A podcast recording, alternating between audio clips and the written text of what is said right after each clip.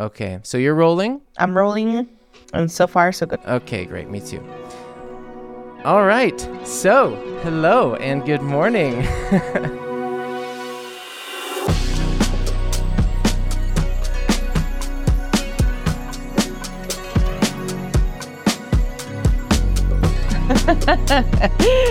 It's really morning in Berlin. It's 9:30 in Berlin right now. 9:30. That's right. Yeah. I um how would you like so Ana Maria Alvarez Monge? Monge. But in Germany, I go for Ana Alvarez. You know, um, especially for letters, um, they get confused with two last names. Yeah? yes. You have no idea I how many letters have been missing or bank cards. No, no, no. So Ana Alvarez. I, in German, I just go by Ana Alvarez. You know, one of my uh, best friends comes from from Malaga in Spain, and she has this great name that uh, she usually just goes by Vivi for short, but the full name is Violeta de Rio del Castillo, and it's such a nice long name. No chance here. no, it would not work in Germany. Beautiful name. Uh, so Ana, so hi, thank you for finding time to be here. Um, I just wanted to maybe kind of pick your brain a little bit, get to know you a little more. You know, this this show is is occasionally quite silly program, but the whole the concept just being that um, sometimes I talk to people who moved to different countries and work in different creative fields and for those who ha- listened to the show before, I've talked about our um, uh, like arrangement where, you know, you guys reached out to me and I did a, an Instagram reel promoting Migrapreneur. Um, We're gonna get into all all of that, everything your nonprofit does. Um, but I want to know a little bit about your backstory and you know, can you maybe say a bit about you know where you come from and start you know where you want. Yes, absolutely. Wow. Woof. Okay, so I'm originally from Costa Rica. Um, a beautiful paradise, I have to say. Um, it's a very dangerous paradise, as the rest of Latin America. I'm not, I'm not gonna get there. But in 2015, I moved to Germany. My partner back then um, um, got a job in Berlin. And I have to say that I left a really promising career back home. My background is in communications. Um, my specialization is in human rights. So um, I was already working in this field for the last 13 years before jumping to Germany. and I Oh, was already wow. working Okay. in an international organization. So moving to Germany was quite that moment of realization that, you know, I'm still young, let's make the jump. Um, Yeah. But um, what I was not expecting was because of my background and my prepara- preparation and experience and studies, I was not prepared to what I faced when I arrived in Germany in 2015. So I think it, back then it was very specific. It was a very specific moment. Um, so it was a moment when Germany was welcoming mostly the asylum seekers coming from Syria. Right. And because of my previous experience, you know, I used to live in uh, surrounded by 130 nationalities back in the organization I was working. So I think to me it was not a, a brainer, so to say, on what to do, because for me Syrians were people that I already knew. I was familiar with the culture. We can talk to eye level. To me, was not this kind of oh my god, let's help the poor refugees. No, no, no. So I think it was a different setting. Um, how Syria was before the war and and and how highly talented were these people so um so then in that moment of feeling lonely depressed of not finding my way in in berlin uh not finding jobs the german classes were absolutely boring and terrible and i They're I tough, right? remember- Yeah. and I remember feeling, oh my God, I'm never gonna make it, you know? Um, and so and so then I went to this meetup uh, full of I don't know, young European people wanting to, I mean, coming together to find ways how to welcome, mostly when they came all together at, at, at once at some point. Um, because they were already coming anyways to Germany in the previous two years, but especially they were very specific moment. So new ideas and solutions came to the table. And what I was not surprised, neither prepared, is that right there in that meetup, in that place, um, I founded my first nonprofit organization. And so by accident, that's always how I explain it, I became an, a so called social entrepreneur, um, which Social trumpeter. I wish, or he wished. No, social entrepreneur. Oh. so um, Sorry. That makes more sense. That makes a lot more sense. Yeah. I'm a Latina. He wished to be a trumpeter. No. Um. So, and uh, my first organization was really successful. Um, not just only within Germany, but across Europe, and it put me to travel. And uh, long story short, that's what I do ever since. Um, and now I have another organization. We can talk about that later. But yeah, so then I became a social entrepreneur by accident and um, a reference in the field of migration, not just only here in, in Germany and Europe, but also abroad.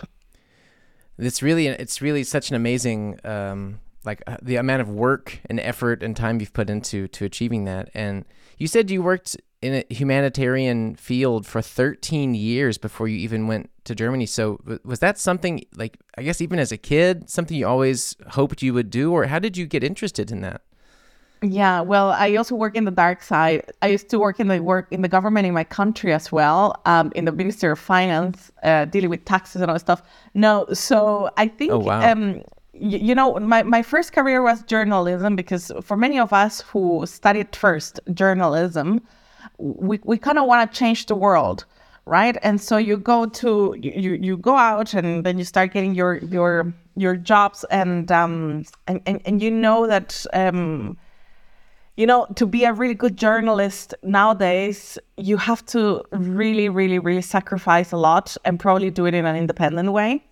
Um, because most journalists you know we tend to i mean there's no other way to work for these big corporates which is probably owned by people which you know they have their own interests and so on. So i think that um, by doing that and working in agencies in you know the most hectic environment ever um, i was really good at crisis management and i used to solve a couple of crises back then in, in the place where i used to work and What quite would uh, what, what would dictate like a crisis in that field? Mm, well, um, from people dying, firing more than 1,000 people at once, or um, closing a company and then try to make it look like it's not a bad thing. Um, Oh, wow, okay. Real crises. Taking care, taking care, or try to minimize that goes to media that a big ship full of drugs and money came and, belo- and belonged to somebody which is well known. These kind of things that wow. yeah, Okay. Like straight So- up Michael Clayton espionage. You know. No, no, crimes. no. It's, and it's Latin America. um, I mean, I don't know what else to say. But what, what is really important about this is that although I was really good at that, very good, I was not happy right.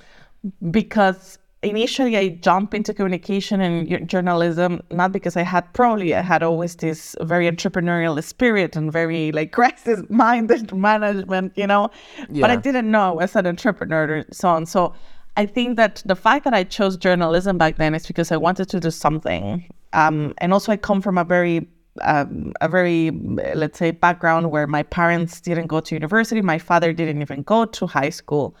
Yeah, this is what I Um, wanted to get into as well. Was you know, did your family encourage you to do these things, or was it like a rebellion against something they did to go? You know, sometimes people go into a create like some people say, I want to be an actor because both parents go into engineering, and it's like this subconscious separation. No, it's because I I lived I lived that background, you know, especially me as a woman. Um, I I came I come from a very conservative family, very religious family, where you know, I, as a as a kid, I had to arrive at ten or eleven p.m. I was not allowed to go out parties. Um, it was very restrictive, very uh, chauvinist, and um, and and and for me to break through and to really go to university to work become independent was was um was not that easy you know? And it was something that um still where the background i come from was uh, an illusion delusional i would say especially now living in germany and do what the, the work that i do. Um from the background that i come from probably what is expected from me is just to if I'm lucky, go to the university and the university meet my husband and then have children and then quit all my career and then dedicate to be home, which there's nothing wrong about that. The problem is that the background where I come from is that this is success for women. You know, women are not mm-hmm. expected to have a career and be my age, not even planning to have kids, you know. So these type mm-hmm. of personalities, it's not something that is expected in the background that I come from. Sure. So yeah. and and and I was always very engaged about that, especially social justice, essentially because women like myself, you know, were fighting for this. And I remember a long time ago, I was perhaps 19 years old or 20 years old. I used to volunteer, you know, like uh, with a group of women, and somebody asked me, like, Ana, do you think we, you can help some women, you know, to how to use the computer and so on? And I remember that moment of realization came to my head that in my same town, I made a question to some of these women and I said, and I asked, um, you know, what's your experience with computer? Just tell me what do you know, uh, which, I mean, do you have back then, you know, you have Yahoo you have Hotmail, you know, um, you know, and, and, and one of them raised the hand and said, my experience with computer is I clean it every day in the house I work. Wow. And in that moment, you know, it's like when you go to university and you come like back to your town, it's like you, you feel super progressive. And then that moment of realization right. makes you understand that they have less than nothing. And um, I think that that kept me motivated to, um, especially to, to, um, you know, to fight for social justice because um, the world is really uh, um, there's a very few group of people who are very privileged and i think that in the university i went to um, i mean when you go there of course there is a group of people who are studying probably coming from very top-notch uh, high schools um, and, and and then you, you you see a world that is very privileged but when you go back to the place where you come from at least in my case you understand that um, that especially in latin america you either are super privileged or not at all, um, you you realize that there are people and there are many of them who you couldn't expect nothing. You can't expect them to behave in society, to integrate in society, mm-hmm. because their problems are really beyond our our understanding. And so, yeah, so of course I had to continue working in the dark side. Um, not just only I was good at it, very early age, I was already earning good money and living by myself and sustaining myself and having a pretty good life. But I was not happy, and that's where I decided to go through um, a specialization, a master's in human rights, essentially because that was my call since long time ago. Mm-hmm. And then I switched to nonprofits and humanitarian, and mostly working with. Um, I was working with an amazing organization, living in a campus with 130 nationalities, where kids, teenagers from all, oh, wow. over, all over the world. Um, the organization NY is called United World College. It exists already for more than 60, 70 years old. Uh, since 70 years um, ago, and and people don't know that exists, but very very promising leaders across the world have studied there. There's a reason for that. The mm-hmm. reason why there's super good leaders in what they do, um, it's because you live in a campus with 180, 100 30 nationalities. Um, you don't get to change your rooms. Even if you are super rich, you're probably the prince, which there have been princes in, in, in that boarding school, and the refugee from Western Sahara at the same time. Mm-hmm. Or somebody coming from, from Palestine, another one from uh, Israel, um, the rich guy from Norway who came to the organization to see poverty probably and and and dealing with with people coming from Cameroon, Congo, and so on. And what it was interesting back then was to see and witness, and not just only witness, but also guide these students mm-hmm. to be and look at each other as equals, uh, mm-hmm. study together. Not no chance of changing rooms unless the conflict is very heavy, but to teach them and learn how to solve differences in between, because mm-hmm. the main goal is to learn how to live together. And so I was living in the perfect world. So I have seen it um, as an experiment how the how humanity should live and should work, um, and how is to give the same chances and opportunities to everybody, and then you just let them thrive. I remember before coming to Germany, one of the students he came from Western Sahara. I remember when he arrived, he Western Sahara, especially the refugee camp there, is just a permanent refugee camp. He was born in a refugee camp. He was brought to be a student. He was really good at uh, math.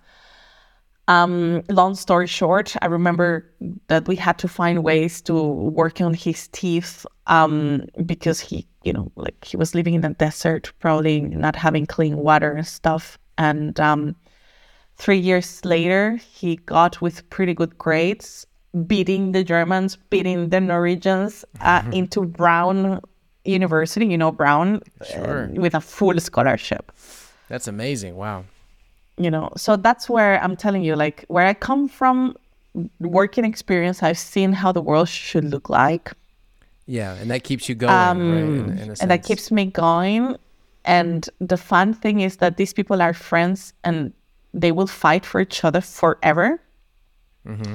and when i came here to germany and i started to see the switch of such a big welcoming to the syrians and in a, in a um, time mm-hmm. frame within one year and a half seeing the pop-up of AfD and all the right wing not just here but brexit and happened Right. trump happened Right. That's something I want to get into as well. Mm-hmm. Like, you know, as a, as a mm-hmm. brown woman moving to a foreign country, right at the cusp of the American politics shifting so very much to the right.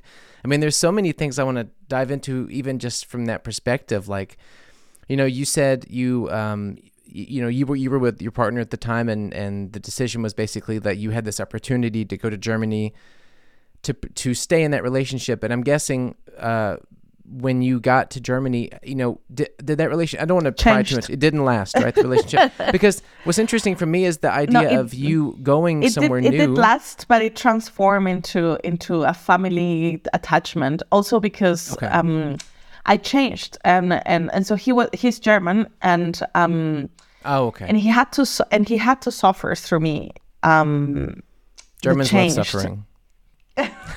especially if you get with a Latina. No, I'm kidding. Drama is real.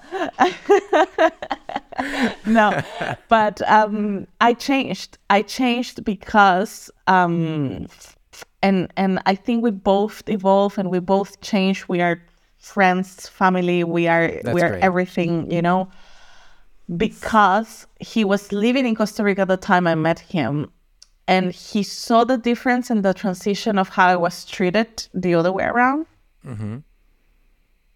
and my desperation at some point of feeling depressed, feeling um, rejected, feeling that he saw what I was doing back home. You know, he saw how important I was. I was already in a, in managerial level, and um, Sure. Yeah. and and and living here thinking you know I, I started my first organization with basically the money that he was giving me every day to survive Wow. um, and for me helping women back home to be independent and be now a dependent one at, at the age of you know so it's i mean what what what i want people to understand is that my story is not unique there's so many women and that's basically what i work now today and i keep doing that especially Latinas. You know, if, if you're a Latina, you probably made it to Germany. You probably already break through the, your ceiling back home, which is really hard to break through, anyways, as a woman and become independent and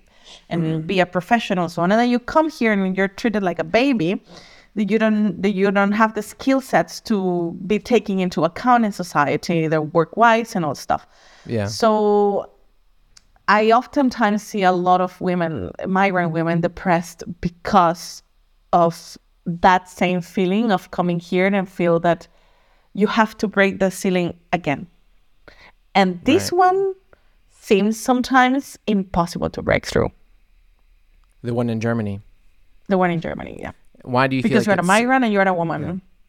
It's Yeah, a okay. combination of of, Yeah. of of two very powerful things that as a migrant men or women or or however you identify yourself with but especially men and women you know being a migrant in general it's already tough. But if you already Mm-hmm. put yourself in a gender or no gender that you're trying to fight through um, i mean you know discrimination is intersectional. So if you're a woman if you're a migrant you probably have less opportunities. If you're black and, and a migrant and a woman you are in the really bottom on, on, on the ladder Um, and the statistics shows that you know it's it's scary. You know, like I, you know that in the Middle East, which we all have this mindset that oh everything is oppressed and so on. More women there are more female founders that are receiving investment for, for their work. But in Europe, in the last year, actually in Germany, from 1% of the total investment went to female founders. From the previous year of 2021 to 2022, it moved to 0.5% of the whole investment happening in, in the Oh, wow. ecosystem of, of, of female founders, for example. And that tells you how much women have to through to break through like have to really like go against the odds to really make something happen. And and i'm just talking about founders just to give you because there's a very clear statistic and that gives you a picture of society. Um i- i- in a world that aren't we supporting female founders? Aren't we you know so it's very contradictory and i found europe especially germany very conservative um, in many ways. More, more, more, more things that I ever, ever expected before coming to to Germany. Can you maybe list some specifics as to Mhm. what conservative things you didn't expect but you were Mhm. faced with? Um, coming from the so-called third world, um, uh, coming to Germany and seeing that everything is paper and everything has the decision still depends on the person behind the desk. Yeah. That although there are structures and although there are um, systems in place to avoid corruption and, and so on, still things are very lengthy and it's been decisions are taking or dependent on the bias of the person behind the desk Yes. um, yeah. digitalization. I mean, the fact that you make a deposit on a bank and then probably, depending on the bank, but most of the time, uh, local banks, you make a deposit and you see the deposit 24 hours later, not in seconds like back home. That's a very conservative decision because it's related to banks and how banks earn money with the with the time they juggle with the money in the meantime of being transferred. Oh wow. So, okay. um, another part is females, uh, um, um, female in, in women in, in leadership position and in women uh, enterprising. It's way less than what I was expecting. Also because when I came here, Angela Merkel was still in, in, in power and and you always had this perception of Germany like, oh my God, already has a women leader and has led for so many years, and and so you you think that this is a country where um you know like women have a chance to start, and, and it does, you know, but but when you start counting in the statistics how many women are in the forefront in in in the government, how many females are um, in the forefront of companies. Um, did you know that there are more CEOs called named Peter or Thomas than female CEOs That's insane. in Germany? So it's scary, and and that does that doesn't mean that here I don't have as a woman uh, the freedom I didn't have back home. You know, like the fact that here in Berlin I managed to walk and arrive to my apartment at 4 a.m. in the morning, and arriving alive, and nobody, you know, following you or trying to steal your stuff. Right, like physical safety. That's yeah. something, you know. Yeah. The, the the safety it's amazing. Munich is but really the- safe. but yeah. there's so many things that we expect Europe to be, especially Germany, to be more progressive, and there are some areas like these ones that I just mentioned that it's not. So mm-hmm. yeah, things can be changed. That's the the funny thing, you know. I I now have the leverage and the voice to be asked by even politicians. Sometimes they come to me and, and actually I had to one two weeks ago, and he asked me like, Ana, which laws we need to change in Germany? And I said, you know what? There's many laws that should not be changed, especially the new one about the dual citizenship. I mean, the dual citizenship should be allowed anyways. But the fact that you are now going to be challenged from moving to B1 level to C1 level, that's something that shouldn't change. You know, like how many citizens have, uh, which already have the German citizenship, have contributed so much to this country in terms of taxes and so on and they were able to to request for citizenship because of of of the level of German because they're working they don't have time to to to go to classes so my answer to him was there are so many laws that should not be changed mm-hmm. But if there's something that we need to all work together and change, is a mindset. And that mindset has, to, and if It's we're going to change, change. which is hard because if you're going to make a real change in society, you need to do it from a progressive side. You don't mm-hmm. change things with a conservative mindset. You don't, historically speaking. Right. And so if there's no progressiveness and open and really open minded mindedness on really changing a system, probably the changes are going to create a bit of harm to some group of population uh, in the population. Yeah. And you know, when you were basically dreaming up this this nonprofit, and how did you decide, or when you were living in Berlin originally, you know, why did you decide that that was the best city to stick with, as opposed to trying a different city with different a different state? You know, for example, how did you know Berlin was the place, the best place to mm-hmm. do it? Mm-hmm. Mm-hmm. because back then it was cheaper. Mm. And for enterprising and for and for innovating um, i also have a for-profit and, and i also run other nonprofits as well now. But for enterprising you need to have a setting that is inclusive. And a setting that is inclusive is not just only minded by uh, like uh, diversity around you, not nationalities, but all kinds of people around you.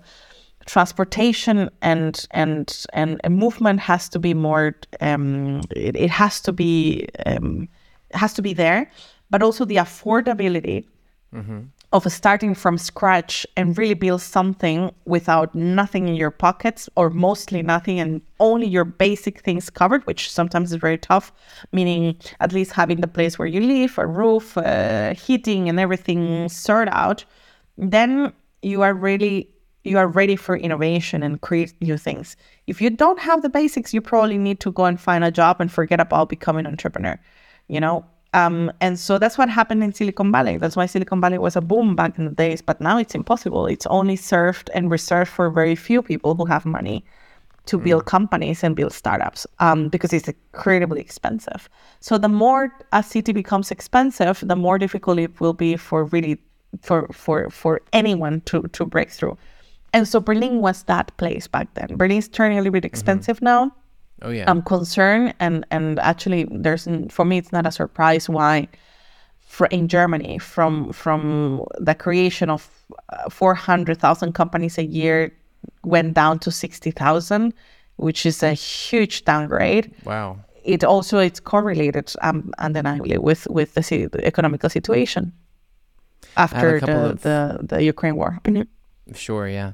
I have a couple of friends who uh, one's German and one's Brazilian, and they lived in, in Lisbon for, some years, and now they're moving back to Germany. They used to live in Munich, but now they're they're moving to Berlin. And I had a lunch yesterday with one of them, and they were saying how it's so impossible, so so overwhelmingly impossible to find a place to live that they've submitted on these apps. You know, he said he submitted probably around 300 applications just to see a place, and probably about 10 Wow. got back. And And, you and the funny thing yeah. is that three years ago, Lisbon was the place. I remember that even in the startup ecosystem here in Berlin, everybody, oh, we should move to Lisbon. It's thriving, and you should consider da da da da. Mm. And now, because of that hype, it's the result. Yeah, But it's also, uh, I mean, let's say that you could, uh, from an authority point of view, you could capitalize on that. You could, mm, you you could um, do a lot of efforts to keep a city which is still affordable. And so, yes, this in this matter, it goes back to authorities and what they allow to. Um, up until recent, Berlin was this place where you know you could even fight for a cap uh, for rental races, you know, and, and now not anymore. You know, like only in Berlin, only in Kreuzberg, an entire building that was renovated by Google. only it happens in Berlin that they were kicked out by the neighbors because they didn't want to Google there because they were afraid Oh, of whatever wow. had happened. It only happens in Berlin. It only happens in Berlin. Probably if that would happen today, I don't think that would work through. Uh, that will work. Um, but back then, Berlin was. Uh, I still want to believe that Berlin is a place. Um, but back then, Berlin, you, you could see these magical things happening. And how was it overcoming the language for you? I imagine, I think in our first meeting, I, if I remember, you said you were fluent now, but I wonder how long that took, or how, how confident do you feel in that? Because that's a journey I, I continue to struggle with. No, no, no. I still continue. I, I st- I'm still in classes. I do um, a major effort. I have a private uh, professor, and and actually yesterday night I arrived from Köln from traveling, and then at 10 p.m. I was hitting my German classes. I mean, it's Oh, it's no. it's it's um it's an effort, you know, and you know this very very uh, better than as well as as I do. But uh, all of us foreigners know how how much of an effort it, we have to put to really go to a, a different level. I'm fluent, but I'm still not confident. I speak a lot. I'm, I'm always invited as a speaker here and there. Um, um, even in German countries, which I'm always surprised why they keep inviting me, despite of, you know. And I'm always being very open and honest. I said, you know, like I'm very fluent, uh, but I still don't feel the confidence of addressing a big audience in German. Sure. I mean, that's a big step. Um, right. I'm still not there yet. That's why I'm getting ready and preparing and I have this private, uh, you know, but that's something I can afford now. I was not able to afford when I arrived and I started. So I think for me it was mostly um, um, people in the street, other migrants um, who you could understand, who you can speak in the same level, who you're not afraid of committing mistakes and that safe space allowed me to just speak uh, in any way. Um, still in front of, of locals or germans i'm afraid also because i've seen a couple of things and i've witnessed a couple of moments where they get very hostile if you don't speak really perfect german. Really? Hostile. Yes, I mean it's it's uh, when I mean hostile because it really shapes your your trauma with German language. But um, I've seen things that are really rooted in in this um, proudness of the language as an identity. And um, I remember once we I we had a project with a very large retail private company not going to mention the name. Um, and the person that we hand over the report to about the work that we did uh, in partnership, which was a very beautiful project. Um, I remember we handed over the report, and I decided to hand over the report in German. It was not, I mean, it, was not expected. I just decided to do it in German because they should have it in German because they should share the results and the accomplishments with the rest um, within the HR departments. Because what we learned about putting foreigners and locals together and working together in the same level was just magical. Um, and so, of course, I did the report. I asked um, uh, a person was working within my team, and she's German. She was born here. She was in doing a PhD already in in in in politics here and so on. So I asked her to help me to write a report. We submitted the report, and I remember receiving back an email, very horrible email saying, "Ana, would you mind not being more professional and not using Google Trans- Translator for for for building reports?" And I'm like, Whoa. "What?" So they immedi- immediately thought that I built a report. That's really and such a rude thing to ask as well. Yes, I mean to say and, a, and a very upfront yes, and and I went through it and I said like there's some mistakes and I talked to my colleague back then and said like you know uh, this uh, message came through and I just wanted to ask you perhaps if we can just go through the report maybe I don't know maybe some typos or something I don't know what happened because I mean I was interested of course I mean I needed to submit it back with without errors and she started to cry and I'm like, oh, I'm so sorry. This has been my struggle my entire life. And I'm like, what are you talking about? And she said, like, you know, my parents are Turkish. And I'm like, yes. And I don't know how Germans always notice that I'm not one of them. like, whoa, whoa, whoa, whoa. What do you mean like you're not one of them? You were born here. And I remember back then I I I had the report to my partner and I and I said, Can you go through this report and tell me? And he said, like, mm, it looks like it was not written by a German. And like, okay, Oh wow. I'm lost here. How come you like can you explain me how you noticed that? Yeah. And so in that moment, I understood because I don't see these filters. You know, like for me, somebody who was born here is German. Yes. Period. You know, um, and and you were born in the language. You you're native in that language. And so when you witness these little things, and, and, and then I started, I remember we did a workshop after that. I teamed up with, with the British consul and we did a workshop about language. And we invited people from around the world, like different cultures, and we talk about like the taboo topic of a language. And yeah, we find out, and we found out scary um, information. I mean, first and foremost, we should be open enough to speak in different accents in different ways. If we, if I commit a mistake, that's totally fine. Language is there for us to communicate, send our message across, and and so on. And and the moment we start mm-hmm. to be picky, like we are living in a globalized world. It's not my fault, guys. I come from the third world. I'm a result of it you know, we, we, we are we should be more open about this. But what we found out is that there are people with the so-called second and third generation, which were never identified as natives because there's something about the beautiful experiment of multiculturalism and bilingualism since the day you are born that mm-hmm. makes you write and express yourself in a different way, which is beautiful, and we should be celebrating this. Mm-hmm. But instead, it's been perceived as a non native. Man, that's just. And, yeah. right, and that, me, on the other hand, on the other side of the spectrum, it makes me fucking scary to speak the language. Absolutely. You know what and I, mean? I thought I was scared. I mean, that's a whole different level there. So um so yeah, I'm I'm working on it because yeah. um I want I want to fight more and, and I'm always invited on TV in English and Spanish, but I want to do it in German and um and yeah. and, and you, now I lost me. that fear. You strike yes, me as the type that is not going to give up. Absolutely not I'm at all. I'm not going to give up, and and no. I don't the know. The Germans will have to change their language before Ana Alvarez stops trying. I just want to quickly, um, just because I, don't want to take up too much more of your morning here, I just want to ask, uh, can you just give us a little bit of your from from your heart, a little intro to uh, what Migrapreneur is and what it means to you, and if you want to tag or promote anything about uh, any upcoming scholarships or anything like that. Mm-hmm.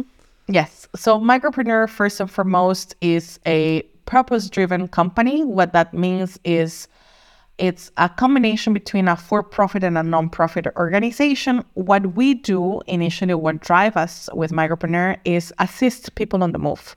How do we do that? Um, we essentially provide systematic support on how to create technology in a more inclusive way toward migrants.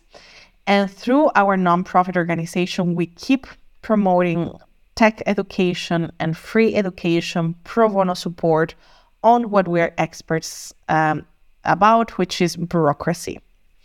Um, so if you are a migrant entrepreneur, you joined the community, you will probably will be welcomed by a community of peer migrant entrepreneurs who we have helped navigate the German bureaucracy when it comes to building a company.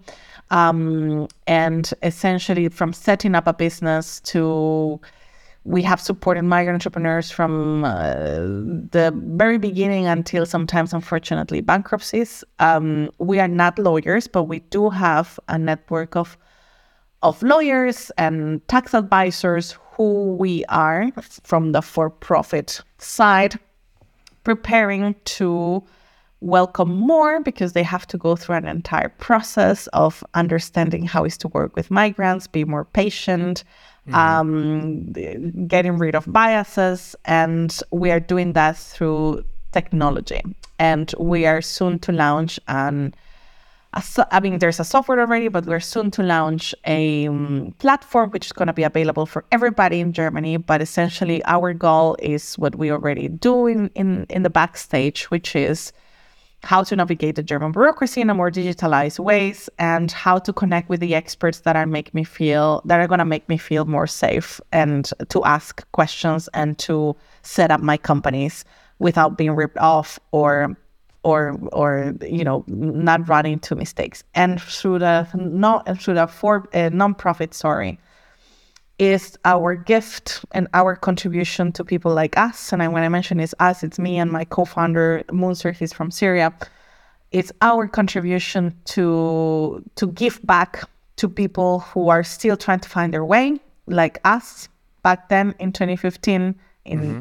From different backgrounds and mm-hmm. and and comings. Um, and we keep offering educational educational opportunities. Right now, we have one course uh, called Working Tech, which we um, um, essentially give the opportunity for those who are still underemployed and unemployed. Underemployed means people who are still doing mini jobs or they are struggling to find a job in the career that they initially studied. Mm-hmm. Um, and they would like to see in tech as an opportunity to switch, but not that much of a switch, but it's more complementary. So that's why the courses were designed and were selected on purpose to be complementary to some of the existing careers that we know migrants hold, but they are not able to pursue in Germany.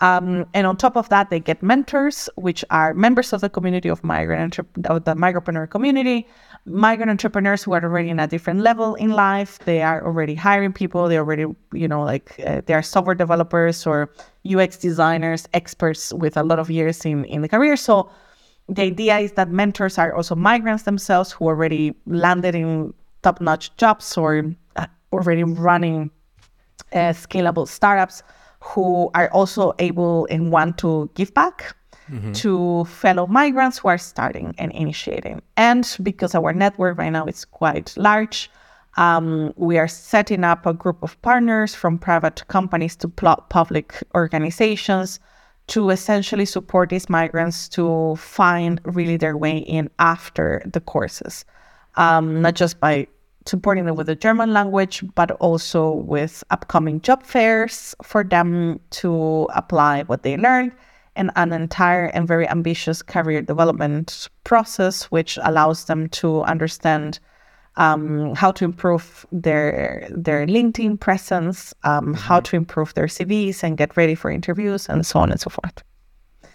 That sounds amazing. I'm I'm so glad that uh, you know we had a chance to learn a bit about your past and how you got to Germany and you know what your passions are and it's really it's really inspirational. I'm really uh, thankful for all your time today and for being so open. And and and to you, Jordan, for giving us the space because we don't want um we don't want to grow like this um, you know just as an, another entrepreneur doing our business and so on we want to benefit um, people because we are migrants we've been there we we struggle we know each other if we just say one word we know what that means um, mm-hmm. and there's a lot of work to do and i'm glad to be working with other fellow migrants like yourself as well um, and many other people that we can contribute with it between each other. Because hey, if we don't do it, who else is going to do it?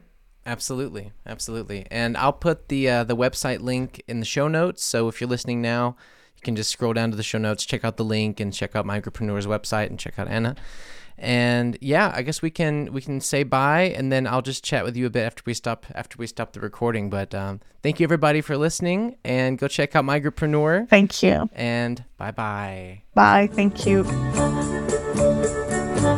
out, baby, the saints are